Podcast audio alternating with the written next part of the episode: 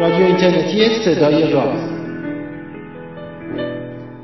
سلام 26 امین برنامه از مجموع برنامه های رادیو اینترنتی صدای راز رو من پژمان نوروزی و پوریا نازمی از دو سوی اقیانوس بدون هیچ مقدمه‌ای با شنیدن این ترانه بسیار باشکوه بهتون تقدیم می‌کنم. ما برای پرسیدن نام گلی ناشناس چه سفرها کرده ایم چه سفرها کرده ایم ما برای بوسیدن خاک سر قله ها چه خطرها کرده ایم چه خطرها کرده ایم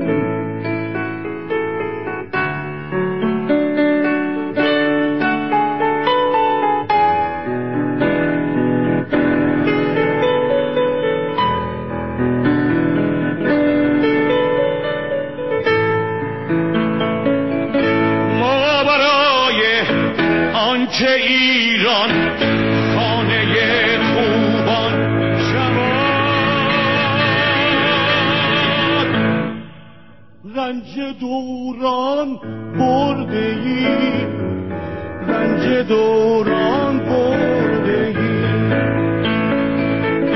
ما برای آنکه ایران گوهری تابان خب. ما توی استودیوی اختصاصی رادیو راز قرار گرفتیم. دوستانی که نمی‌بینن برنامه رو یعنی قاعدتا هیچ کس نمی‌بینه دیگه چون رادیویی آره یادم نبودش. ولی به ما الان یه استودیوی کاملا اختصاصی که به قول سیاوش صفاریانپور کاملا هم آکوستیک هستش. به همراه سیاوش و بابک تفریشی نشستیم. داریم برنامه رو ضبط می‌کنیم. برای نمی‌دونم چندمین برنامه ما پخش میشه ولی به هر حال برنامه خوبیه. ساعتمون هم 10 و 55 دقیقه. سلام بابک.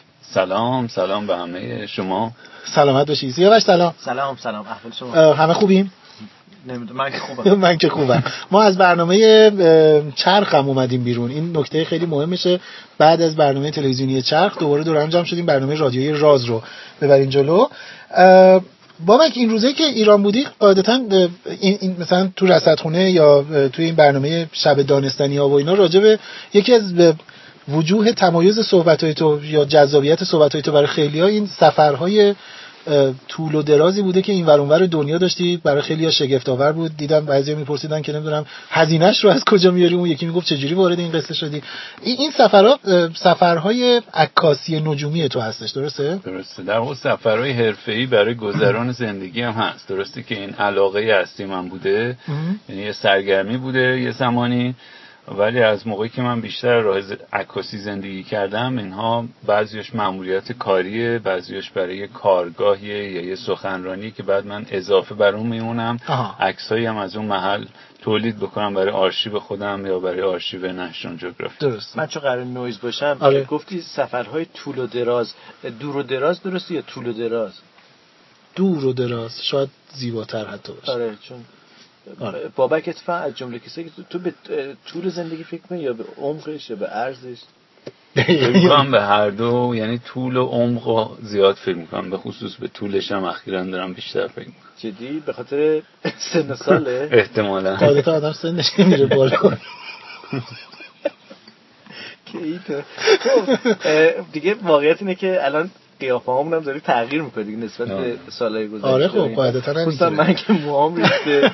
پشمان موهاش سفید شده. تو یه موی بهت اضافه شده که این ریش پروفسوریه.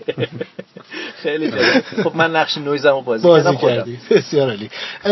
یه سوالی حالا قبل از اینکه بحثو ببریم به سمتی که قبلش با هم صحبت کردیم نکن چیز خیلی جلوه بیرونی یعنی وقتی کسی این مثلا اسلایدشو یا توضیحی تو رو میشنوه خیلی دنیای پرهیجان خوب خوشگذرانی و اینها دیده میشه. واقعا شغل تو اینقدر لذت بخش و آروم و راحت و ایناست؟ نه به خصوص وقتی که تشکیل زندگی بدید یه خانواده داشته باشی در نظر که من مثلا 6 ماه از سال گاهی در سفرم بعد از این مدت متوسط دو سه ماهشو یعنی 60 تا 70 شب بیدارم. درسته کامل یعنی اینطور نیست که دوربین رو من و اینطور نیست که دوربین رو. بذارم چون عکسای تکشات به اصطلاح می‌گیرم و شبایی که صاف میشه و تو موقعیت مناسبم خیلی غنیمت تمام شب عکس می‌گیرم. و خب این لحاظ بیولوژیک خیلی برای بدن انسان خوب درسته. نیست یعنی تاثیراتشو خودت هم به مرور متوجه میشی روی بدن احساس می‌کنی خستگی و مثلا دائما گاهی خون دماغ میشن بر آره. خب اینا یه مقداری دلهوره آور هم هست. اما در این حال اون تجربه که کسب میشه خب خیلی روح آدم واقعا اه، سرزنده می‌کنه. و هر کدومش یه انرژی میده که زندگی رو می‌تونی ببری جلو. درسته. یه تجربه خب من سفر کردن همیشه دوست داشتم. برای کسی که شاید اونقدی اهل سفر نباشه اینا هم اونقدر شاید هیجان انگیز نیست. آره. ولی قطعا یه زندگی متفاوتیه و منم همیشه می‌خواستم یه جوری متفاوت زندگی کنم. و نتیجهش این اتفاق آها بعد آره، این نکته خیلی مهمیه. نگاه کن خب به حال من یادمه اون سالهای دور که ما با هم سفر زیاد می‌رفتیم و اینها آدم یه فانتزی تو ذهنش می‌سازه برای خودش که حالا یه بخشی از این فانتزی ها راجع به تو سفر و طبیعت و اینها بوده خب خیلی ها شاید اینجوری تو ذهنشون دارن این فراینده که تبدیل شد به شغل زندگی تو. چون خیلی هم این فانتزیه رو دارن ولی اصلا نمی‌تونن. آخرش میرن کارمند یه جایی میشن همیشه هم تو آرزوی سفر رفتن میمونند و اینا. این این چه فرایندی برای تو داشت؟ چی شد که اون فانتزی تو تبدیل شد اصلا به اصل زندگیت؟ خب باید از یه چیزهای دیگه گذشت. مثلا آه. تو اگه بخوای یه کاری رو بکنی که بهش علاقه داری فرضاً تو این کار من خب یه زمانهایی پیش میاد که فرصت های دیگه هست که باید ازش بگذری. یه شب راحت که رو کاناپه خونت بشینی و تلویزیون ببینی. هوا صاف, صاف شده اما بیرون مثلا منهای ده درجه است. و باید تصمیم گیری. الان این سریال مورد علاقه هم ببینم یا الان برم بیرون و این اکثر بگیرم یخ بزنم. درست. می‌دونی این انتخابا برای بعضی طوریه که یکی دیگر رو در نظر می‌گیرن و اون هدفه واقعا هدف اصلیشون نیست. اگر اونقدی خودت رو بتونی به نوعی فدا بکنی برای این کار. نمیشه گفت فدا اما تو این جهت نگهداری آره. به سمتش میری. به نظر من یکی از علتهای اصلیش این بود. ولی خب در این وسط خیلی چیزا رو از دست میدی مثلا اگه یه نوجوان باشی انقدر علاقمند باشی ممکنه که دیگه فرصت کافی پیدا نکنی که فرزند یه دوست صمیمی خوب آره. پیدا بکنی آره. اینقدر که تو این جریان هستی. یا اگه توی سن بالاتری باشی دنبال یه همچین علاقه اینقدر جدی بری شاید نتونی همراه زندگی تو پیدا بکنی. یعنی. بعضی موقع بهای سنگینی داره. آره آره درسته. ما توی تهران الان امشب هر ستاییمون با همدیگه یه عکس گرفتیم که کنار خرمالوهایی بود که رنگ گرفتن و رنگ پاییز رو دارن. ولی خب تو به واسطه زندگیت یه دفعه از نیمکره شمالی میری به نیمکره جنوبی از یه جایی که پاییزه یا زمستونه میری تو جایی که بهار یا تابستون هستش. این تغییر موقعیت ها قاعدتا من قبول دارم که متنوع هستش ولی این ریتم زندگی رو تغییر نمیده. حال آدم رو از یه حالی هی به یه حال دیگه تبدیل نمی‌کنه. چرا؟ ولی حتی من گاهی بهش فکر می‌کنم که این مسافتی که طی شده چقدره؟ یه بار حتی همسرم شادی می‌گفت که بیا حساب کن چند کیلومتر تو این سالا مثلا سفر سفر کرد به. نسبت فاصله زمین تا ما حالا یه بار باید محاسبه کن یا چند وقت رو هوا بودی به نسبت مدتی که به خصوص تو این پنج ماه اخیر. اما از اون لحاظ مشکل اصلیش طول جغرافیایی تغییرات طول جغرافی ساعت بدن آره. که بعد از یه مدتی عادت می‌کنی ولی بعض ما پیش میاد مثلا توی هتلی و شب ممکنه بیدار بشی ندونی توی سفر قبلی هستی یا تو بعدی. کجا؟ یعنی تو چند لحظه اول که تاریکه متوجه نمیشی تو کدام؟ یکی از اینجاست. آره برای دوستان منم که همین کارو می‌کنن یه پدیده رایج ظاهرا برای منم پیش میاد. چون یه لحظه به خصوص از خواب عمیق که بپری آره هنوز هوشیاری کامل نداری. دقیق نمی‌گیره. آره و چند چند تا سفر پشت سر هم داشتی احساس غریبیه ولی پیش اومده. خب این همین تو رو تبدیل به این نمی‌کنه به جایی که سفر می‌کنم برای اینکه عکاسی بکنم لذت ببرم ببینم. این تبدیل نمی‌کنه به یه شغل همون کارمندی که پژمان مثلا اشاره آره. دقیقا درسته. تا لحظه ای که زیر آسمون قرار می‌گیری. تو اون لحظه است که دیگه خارج میشه. دیگه کاملا خارجه و یه احساسی که هیچ وقت نمیشه مقایسهش کرد با پشت میز نشست دقیقاً. آره. آره این تجربه که چون حالا همه ما کم و بیش داریم واقعا وقتی آدم زیر این آسمون پر ستاره قرار می‌گیره اصلا قصه عوض میشه آره. دوباره مثل هر بخش دیگه ای از طبیعت حالا این از همه بیشتر تکان دهنده بوده برای جمع درسته. ما و برای بعضی دیگه از دوستانی که این برنامه رو میشنون برای شما در نظر یک دریاچه خیلی فوق العاده که کوههای برفی پشتشه برای خیلی مردم این هم می‌تونه آرامش بخش باشه این هم همون منظره است. منتها خیلی عمیق‌تره برای ماها چون یه اطلاعات فراتری رو تو این سالا ازش ام. به دست آوردیم. باش رابطه بیشتری داریم. خیلی هم خوب. بین این اه، جاهایی که سفر رفتی برای عکاسی از آسمون و اینها کدوماش واقعا بهتر بوده؟ کدومش ارزش رصدی بیشتری داشته؟ یا حتی جذابیت داشته؟ حالا فارغ از اینی که اصلا تو قصه نجومش ارزش علمی داره یا نداره؟ آره یه کنفرانسی بود اخیرا بعد سخنرانی من برای آماده کرده بودم ده رصدگاه برتر آها. از دید استروتوریسم یا. اه، گردشگری نجومی یعنی اینکه هم تاریک باشه هم آسمون صافی داشته باشه همین که دسترسی به اون وجود داشته باشه امکانات گردشگری پایه در اونجا وجود داشته درسته. باشه اینا رو گذاشتم کنار هم بعد شماره یک بدون شک میشه صحرای آتاکاما شیلی آها. علتش هم اینه که خب اونجا بیش از مرتفعه؟ 300 م، آره بیشتر جای آتاکاما مرتفع درسته. بین مثلا 1500 تا 3000 متر. جایی که شما میرید رصد می‌کنید. رصد خانه ها توی همین ارتفاعان 2000 خورده ای 3000 متر. از طرفی که خب خیلی تاریکه به جز نوایی که نزدیک به معادنه چون منطقه هم خیلی پر معدنه و این هم یکی مشکلات آره. جدی رصد خانه چون معدن ها خیلی پر نورن در شهر. درسته. و بعد یه ده سالی هم فعالیت می‌کنن دست کم. غبار هم تولید می‌کنن. آره ولی مشکل اصلیشون نوره. یکی دیگه از دلایلی که آتاکاما مطرحه اینه که دسترسی بهش ممکنه. جاده های وسطش رد میشه فرودگاه هست و خیلی امنه. همه اینا در کنار هم آتاکاما رو می‌کنه. شماره یک علاوه بر امکاناتی که داره مثلا هتلایی هست که توی یک دره خاصی دره الکی بهش میگن. که برای همین گردشگری نجومی ساخته شده مثلا آه. یه هتلی که سقف شیشه است. و رو به جنوب جایی که مرکز کهکشان خیلی زیبا بشه دید مثلا هتل دیگری داره ساخته میشه که گوی های کرویه و. شیشه ای که شما میشین دور تا دورتون آسمون رو ببینید. افق هم باز البته خیلی یعنی حریم خصوصی جدی؟ هم دیگه نداره. آره بعد یعنی اینقدر جدی چیز کردن؟ یعنی استروتوریسم اونجا پا گرفته میشه و گفت یکی از بهترین مکانها برای گردشگری نجومی اونجاست چون اگه یکی هم مثل ما برای کارش نره یا علاقه اصلیش نباشی گردشگر عادی میره تو اغلب هتل‌ها یه برگه می‌بینه که امشب در فلانجا آسمان رو ببینید جالب. آره اغلب شهرها که شما برید یه رصدگاه نزدیکتونه که تلسکوپایی داره و می‌تونید یه شبه برید اونجا و رصد بکنید. درسته. آه تلفن تو. آره آره. جواب بدی. دوازدهم آبان اه، 1394 یک روز پاییزی سرد پر از بارش باران لذت بخش بعد از اینی که من بابک و سیاوش برنامه چرخ رو تموم کردیم برنامه تلویزیونی که سیاوش و فواد کار می‌کنن. اومدیم بیرون رفتیم با هم دیگه شام میخوردیم. مدت های طولانی بود که این اتفاق برامون نیفتاده بود. بابک بیرون از ایران بود و به هر حال این فرصت مهیا نشده بود. دور هم دیگه جمع شدیم یه خورده گپ زدیم و گپ و گفت و اینها و بعدم قرار شد که یک برنامه رادیویی داشته باشیم. برنامه رادیو رازی رو ضبط بکنیم.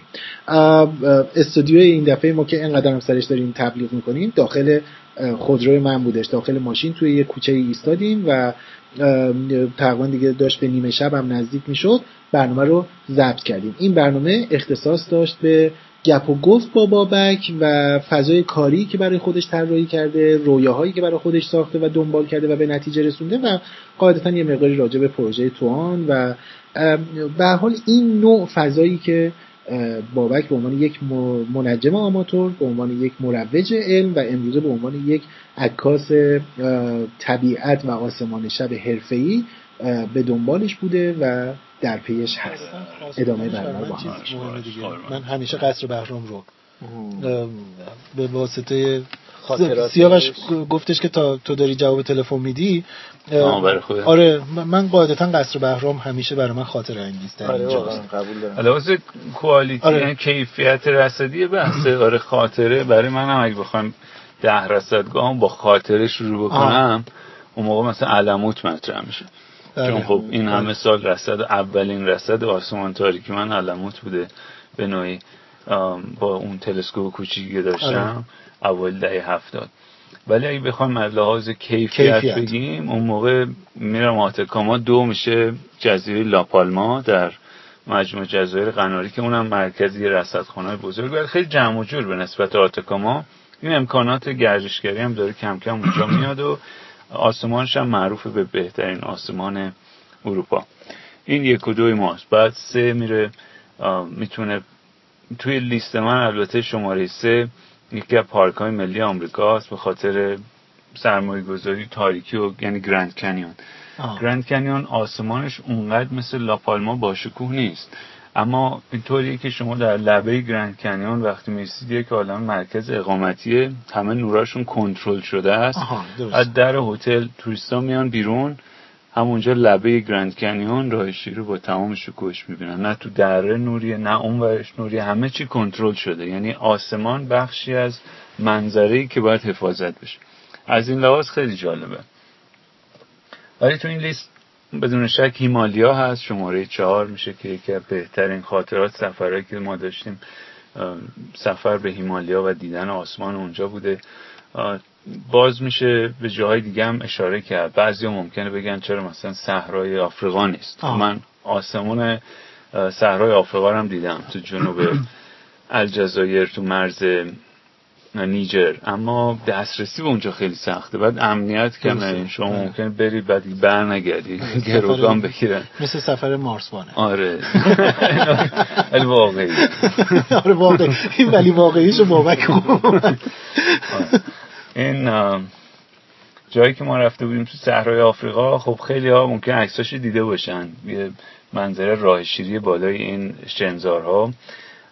برای خیلی خوب دراماتیک صحنه خیلی پر کنتراست اما برای من خاطرات. دیگه ای میاد. یعنی روشن خاطره چند نفر کنار آتیش بودیم. آره اون گایدای راهنماهای محلی ما. بودن. آره یکیشون یه شمشیر گنده ای بود که نقش حفاظتی داشت. در اصل مشکل اصلی ما با خزنده ها بود اونجا. آها. آره اغرب و مار که اگه خب بزنه خب ممکنه نرسی به مرکز درمانی که نزدیک. برای همین نمیشه توصیه کرد جز بهترین رصدگاه های دنیا جایی مثل صحرای آفریقا رو. توی لیست دهتایی من نبود. توی این لیست دهتایی یک, یک دو جای ایران هم من می‌خواستم بذارم.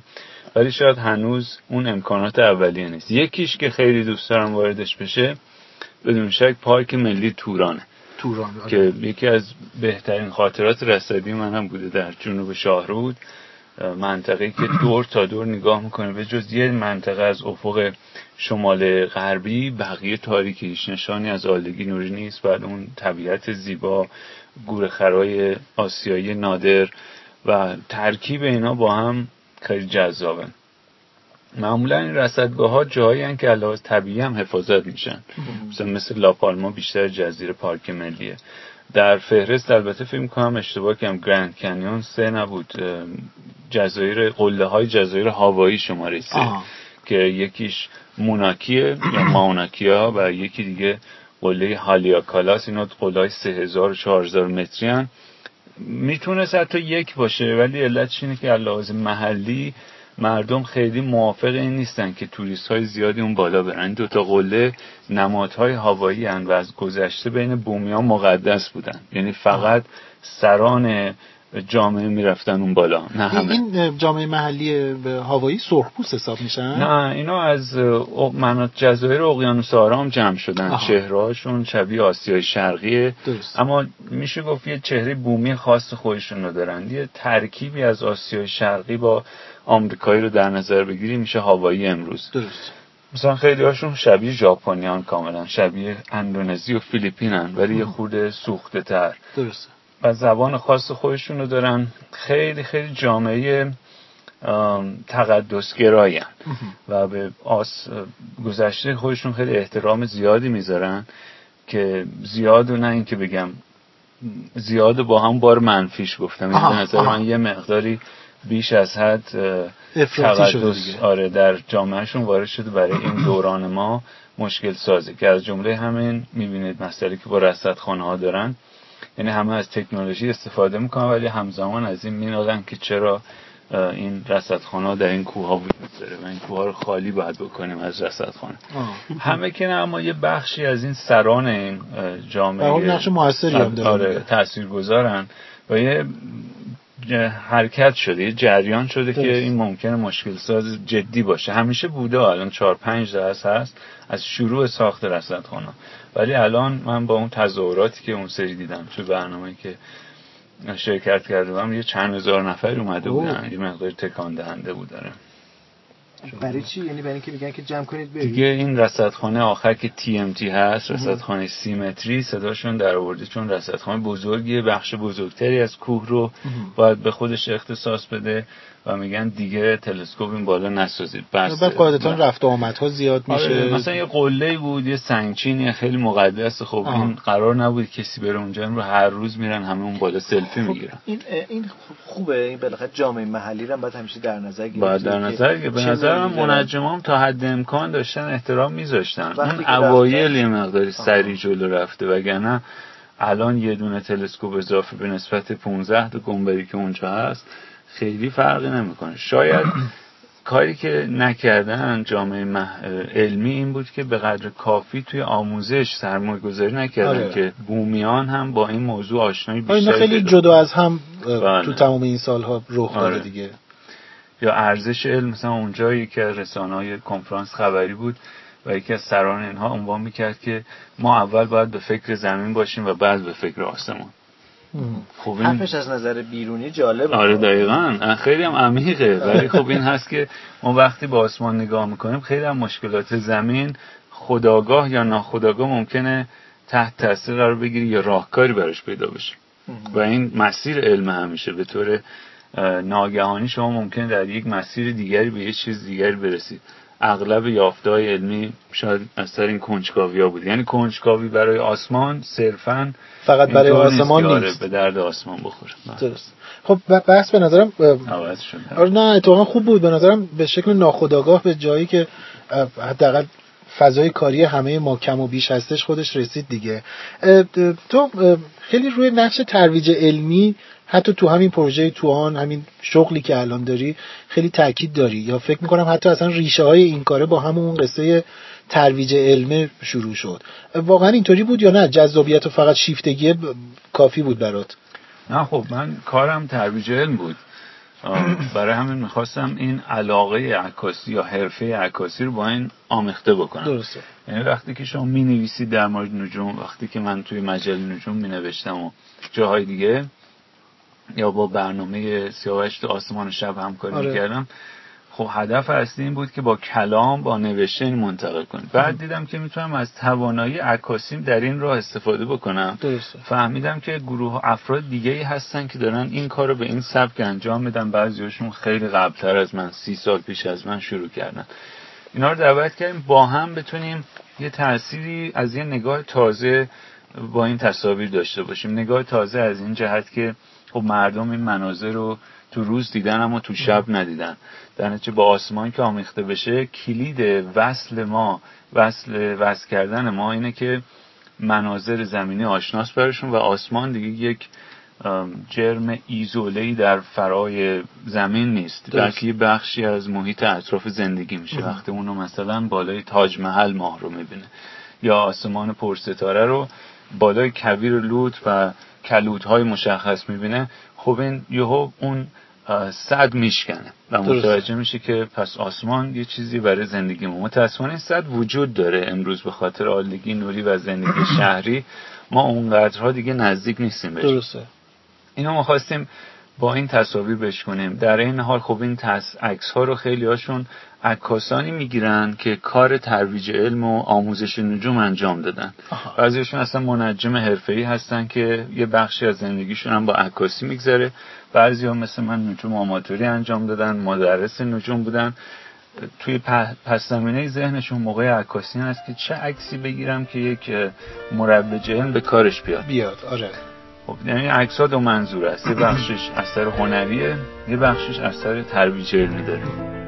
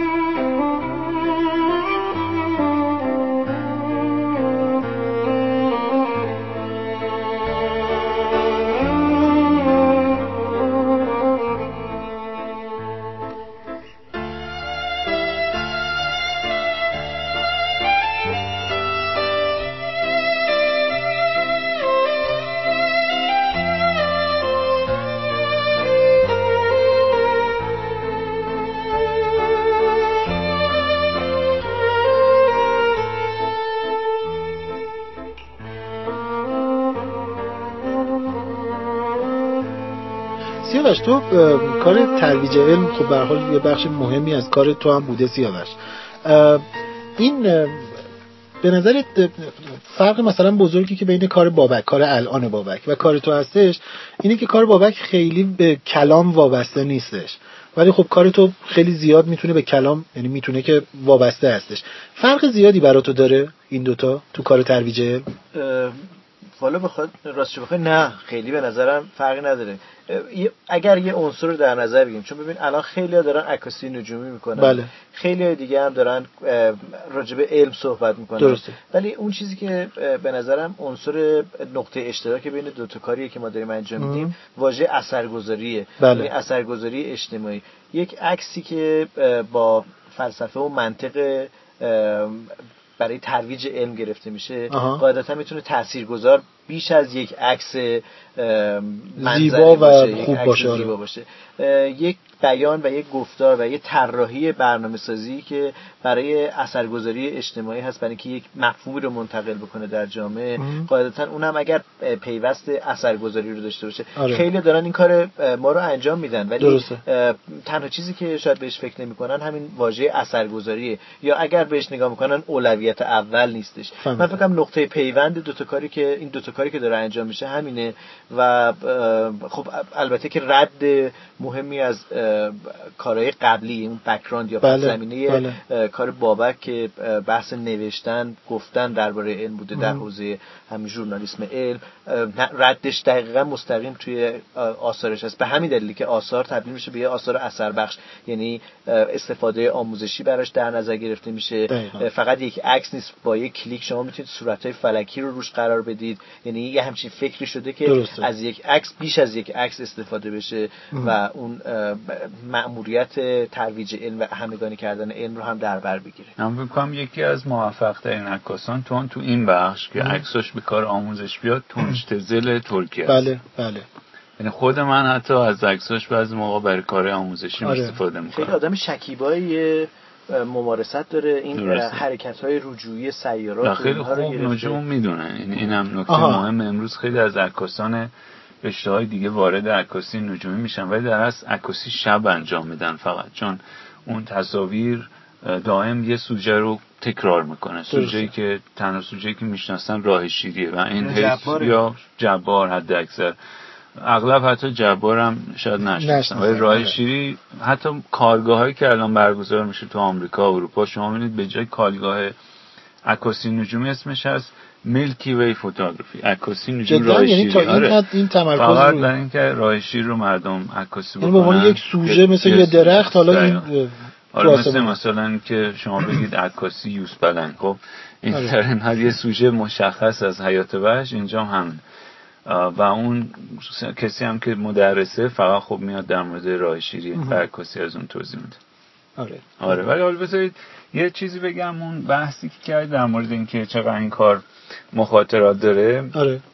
خب یه بخشی از مخاطراتش این کار درآمد خیلی زیادی نداره به خاطر اینکه عکاسی طبیعت کلا درآمد چندانی و این در تقابل من با خیلی ها مثلا گهگداری صحبت می‌کنم برداشت ذهنی راجع به حالا مشخصا بله. کار تو اینه که او نه خب درآمد خیلی خوبی داره چون این سفرها گرون قیمت درسته. پس حتما درآمد خوبی هم داره که سفرشو. میره کارشو می‌کنه آره. هر عکس هم مثلا ده هزار دلار میپوشه آره و شاید یه کیف پنجاه می‌کنه. سال پیش اینطور بود ولی الان که عکاس دیجیتال انقدر رشد کرده خب درست. تعداد عکسای رایگان که آماتورها بله نشر می‌کنن که اونقدر بعضی‌هاش زیاده هم که عکسای زیبا و بسیار خوبیه بله، قویه. چون تعداد عکس‌ها میشه با گرفتن و آزمون و خطا به. حال بله. به سمت مثبتی برد این باعث میشه که عکاسان حرفه‌ای خوب کمتر بتونن عکساشون با قیمت‌های قبلی به ناشرا بدن آره.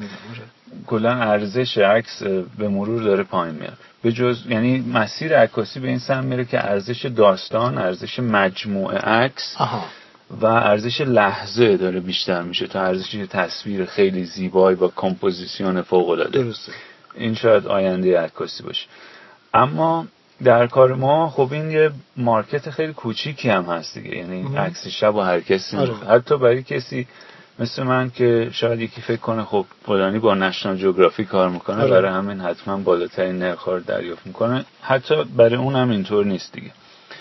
به همین علت باید در کنار اینها کارهای دیگه ای کرد مثل کارگاه و سخنرانی اینها و اغلب سفرهای من با یکی از اینا شروع میشه. یعنی یه میزبان محلی دارم الان من تو ایرانم به خاطر اینکه شرکت نیکون دعوت کرده یه کارگاه تو تهران دبی و کنیا بذارم. آها. خب اینا هزینه سفر من دادن هزینه هم برای کارگاه پرداخت میشه. فرصتی هست که من اگر توی اینجاها برم عکسای تازی بتونم تولید کنم. درست. معمولا اگر یک سخنرانی من دعوت می‌کنم من بیشتر با هزینه خودم میمونم و اون عکس‌ها رو اونجا تولید می‌کنم. یعنی, یعنی تو اینو. جنب اون اصل قضیه که دعوت شدی با هزینه خودت مثلا یه چند آره. روزی اضافه تر اونجا دقیقاً. موندی که بتونی گنجینه تصاویر رو تو ایران هم این. کار می‌کردم یعنی وقتی اینجا بودم اگه یکی از یه شهرستان من دعوت درسته. می‌کرد و بودجه این کار نداشت خب فقط شاید هزینه رفت آمد من پرداخت بله. می‌شد ولی برای من ارزش داشت که هم کار ترویج هم می‌کردم هم یه مقداری عکس برای آرشیوم تولید می‌شد از اون مکان درسته. جدید یعنی این ترفندی بوده که همیشه من داشتم برای اینکه مخارج این سفرها در بیاد مواردی بوده که پدیده خاصی هست مثل طوفان خورشیدی و شفقها که من خودم سرمایه گذاری می‌کنم چون. مطمئنم ازش تو بلند مدت. برمیگرده آره ولی یه بخش ماجرای دیگه اینه که این نوع عکاسی با عکاسی اما آسمان تفاوت اصلیش اینه شما تو مکانهایی سفر می‌کنید در شب و جابجا میشید مهم. و سوژه زمینی هم براتون مهمه بعضی از سوژه های زمینی در این تصاویر در عکاسی شب راحت نیست دسترسی بهشون مثل آثار میراث جهانی. یعنی بله. گرفتن این مجوزها خیلی سخته یا روبرو شدن با نیروهای امنیتی که شما رو. ناگهان در شب یه جای پیدا می‌کنه. من یعنی تعداد جایی که دستگیر شدم انقدر زیاده که عجب. آره دیگه دستم در رفته. چند بار کجا با پلیس روبرو شدم. اغلب ختم به خیر میشه دیگه ولی بعضی موقع ممکن جدی باشه. سخت که اینطور تو چیزی می‌خواستی بگی من نمی‌دونم الان کجای این گفتگو هستیم الان. وسطشیم فکر کنم؟ تقریبا اواخریم دیگه. ها آره بابک آره احتمالش هست خب چطور؟ من چون اشاره کرد بابک به اینکه چون الان این نیمه شب هم برسه این ماشینی که توش هستیم دو تبدیل به لوبیا میشه. کسی تنبه آره. آره هالووین هم. گذر کردیم. آره. من همش داشتم به این فکر کردم که خب آدمی که پیوسته در حال سفر از جایی به جای دیگه قاعدتا در واقع باید الان آسمون شده چتری یا پیوندی بین مکانهای مختلف که داره سفر می‌کنه. من همیشه یادم ما سفرهای مشترک که با همدیگه داشتیم. با پژمان تو و باقی دوستانی که سفر می‌کردیم. همیشه یه نوار کاست داشتیم که توش موسیقی ها و آواهای ایرانی بود از جمله موسیقی ای ایران. خیلی علاقه و آره، خوبی. هممون داشتیم نسبت به ایران. تو الان خودت تو کجایی می‌دونی؟ ایرانی؟ متعلق به سیاره زمین؟ چی می‌دونی؟ خب؟ مسلما من ایرانی هم دیگه. همیشه ایرانی خواهم بود. این چیز طبیعیه. حالا شما حتی اگر ساکن یک کشور دیگه بشید حتی پاسپورت یک کشور دیگر هم بگیرید در نهایت فرهنگ اون فرد از زمان بزرگ شدنش ساخته میشه حتی با تولدش پیش میاد. و خب تمام این سالهای من تو ایران گذشته. دلتنگ ایران میشی؟ خب من آدمیم که خیلی سخت اصلا دلتنگ چیز میشم معمولا. ولی خب اغلب اگه به ایران فکر ولی کنم البته که خیلی رمانتیکی. آره ولی نمی‌دونم دیر به دیر چون خیلی چیزا رو. دیدم که جاذبه های طبیعت جهانه خب خیلی شاید خودم رو فرزند یک سیاره می‌دونم تا سوالم اینه که یعنی آره جهان بینی بیشتر. تغییر آره کرده جهان بینیم از خیلی سال پیش که تو ایرانم بودم همین بود یعنی همیشه خودم فرزند یک سیاره می‌دونستم و همینم علاقه اصلیم بود که برم کشورهای دیگر ببینم. ولی اینکه بپرسید شما ریشت کجاست یه بحث دیگه است. نه نه همین. اینکه آیا این. جهان بینی فلسفی که من خیلی از مثلا سخنرانی هم خیلی هوشمندانه سعی می‌کنم که ایران رو از یه دروازه نشون بدم که مثلا شما دید توی صحبت دیروز پژمان بود که یکی در میون من عکسای ایران و بله، آمریکا رو بله. تلفیق می‌کنم. که این گذر مرزها در دو سوی سیاره دو کشوری که با هم مشکلات جدی سیاسی داشتن حالا آسمونشون یه همنشینی بین اینها داره برقرار می‌کنه. و این تو ایران حالا کمتر شاید به چشم بیاد اما تو آمریکا با اون هم اخبار منفی که از ایران هست مردم که میگن ایران مثلا آسمون شبیه به ما داره یا درخت و گل و فلان اینطور داره یا مثلا این برج بلند در تهران داره. اینا پس زمینه ذهنشون یه تغییر ایجاد می‌کنه. من معمولا اصلا شروع صحبت هم اینه که من اهل فلانجا هستم اونجا به دنیا اومدم. برام مهمه که این تاثیر رو بذارم. اما در کل وقتی کشورهای دیگه میرم احساس مشابهی دارم. اینطور نیست که همش فکر کنم او کاش که الان مثلا کافه فلان در دربند بودم. حقیقتش اینطوری نیستم. اون احساس نوستالژی رو شاید در این سن ندارم شاید 20 سال دیگه داشته باشم ولی الان این احساس ندارم. خیلی هم خوب. یه شاید شاید فکر کنم سوال آخر باشه.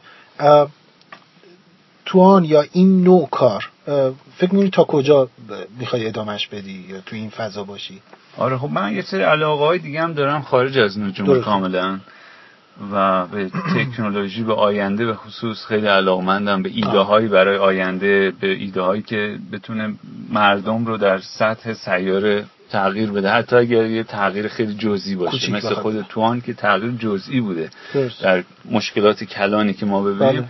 اما میشه گفت که حداقل یه چیز تاثیرگذار روی جمعی اما در سطح جهانی بوده. حالا این جمع درصد کوچکی از جمعیت جهان. درست. یه همچین چیزهایی که پسش بر بیام توی رشته های دیگه هم مورد علاقه هست منتها می‌دونید یه مقداری جابجا شدن از یه پروژه پروژه آره. دیگه به خصوص کم کم که شما از رده های جوانی به میان سالی میری سخت میشه و مخارج زندگی هم سعی میکن شما نگه داره تو آره همون سیستمی که ما امیدوارم که اینو بشکنم و یه چیز دیگه رو پس یعنی, یعنی حالا جدای از اینی که قصه های بعدی برای زندگی چی هستش ولی کلا راجع به عکاسی شب و این این فضایی که الان به عنوان شغل داری این الزاما معنیش این نیستش که خب پس من یه عکاس طبیعت آسمون شب هستم من دوست دارم یه ایده پرداز باشم. بیشتر یه ایده آره. رو آوردم ایده به یه جایی بالو پرش دادی. افراد دیگه ادامش میدن. درسته. من یه ایده دیگه شروع می‌کنم. همیشه آه. دوست داشتم ایده پرداز باشم. صبح به صبح بیدار می‌شدم ایده های مینوشتم بعد شب مینداختم صد داشت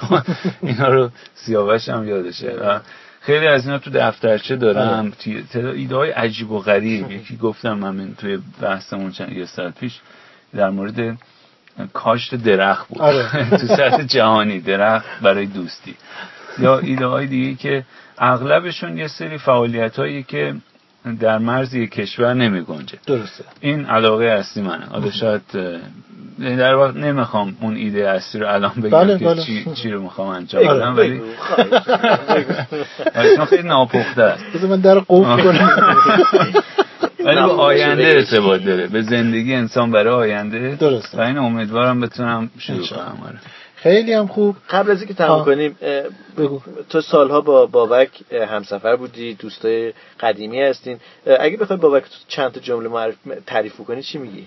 دوست تا جمله کار عجیبه برایش حتی می‌پرسن بابا مثل این, مثل این برنامه های چیزی مثلا میگه یه کلمه میگم تو اولین چیزی که یادت اومده بگو. ده تا کلمه بگو. ولی آره. بالاخره شما از همدیگه شناختید. بابک من مهمترین تعریف کنیم من من مهمترین آره من مهمترین شناسایی که همیشه راجع به بابک گفتم حتی یه جورایی قبطه هم می‌خورم به این اتفاقه پشتکار عجیبیه که داره. این به نظر مهمترین یعنی تو این سفرها همین چیزو دریافت کردین اصلا دیگه. شما توی سفر مشترک نزدیک بود هم جونتون هر دو تا دست بود حتی اون پشتکار من گم شدم دیگه. چون اون راه رو من مطمئن بودم اشتباه. ولی انقدر رفتم که گم شدم. نه جدی میگم. یعنی شاید مهمترین شناسه ای که از بابک می‌تونم همیشه بگم پشتکارشه. این به نظرم مهمترینشه. بابک تو چطور پژمان؟ پژمان یه ویژگیش که همه الان هم ما داریم می‌بینیم اینه که خیلی خوش مشربه و این خب آره باعث میشه که دلنشین باشه وقتی آدم با یه فرد خوش مشربی صحبت می‌کنه. اما ویژگی دومش اینه که خب موقعیت ها رو گاهی خیلی خوب می‌تونه ببینه و درک کنه. این دوتا رو در کنار هم من همیشه دیدم از پژمان. اون چیزی که باعث میشه جذاب باشه برای خیلی از دوستانش اینه که خب خوشمشرب یعنی به شما در حین که صحبت می‌کنی انرژی مثبت میده. بسیار عالی. من هیچ کدوم اونم نظر خوبی راجع به تو خب، من عاشق هر دو تاتونم دیگه. در حال عاشق پوریا هم البته هر سه. و خیلی دوست میمانی ای وطن. زیر پافتدان دلی. که بهر تو ندرزد شرح این عاشقی ننشیند در سخن که بهر عشق والای تو همه جهان نیرزد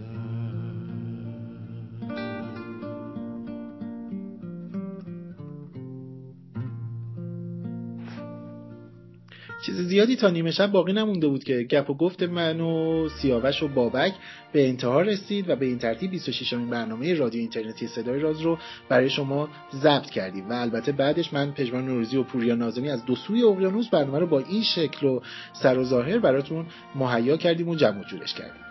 امیدوار هستم که از شنیدن این برنامه که برای خود ماها پر از لذت و خاطره بود لذت برده باشید و اگر این گونه بود شنیدنش رو به دوستانتون هم توصیه کنید. تمام برنامه های قبلی رادیو راز و همینطور بقیه بخش های پروژه راز رو می‌تونید روی وبسایت ما پیدا بکنید بخونید ببینید بشنوید و امیدوارم که لذت هم ببرید. موسیقی هایی که توی این برنامه شنیدید موسیقی های خاطر انگیز زیبایی بود که برای ما چهار نفر می‌تونست خیلی لذت بخش باشه. موسیقی اول ترانه برای وطن کار استاد نوری بودش بعد قوقای ستارگان تنظیم و ساخته فرید فرجاد رو داشتید. میشنویدید و در نهایت آهنگ ای ایران باز هم از استاد محمد نوری که انتهای برنامه رو با اون می‌تونید سپری بکنید و لذت ببرید. روز روزگارتون خوب و خوش و همه جهان نیرزد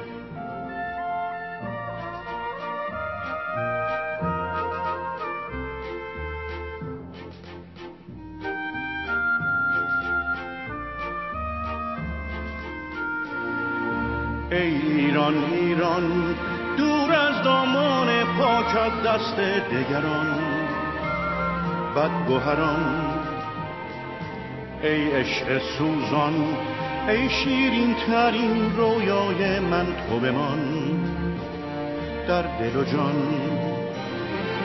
ای ایران ایران گلزار سبزت دور از تاراج خزان. جور زمان ای مهر رخشان ای روشنگر دنیای من به جهان. تو بمان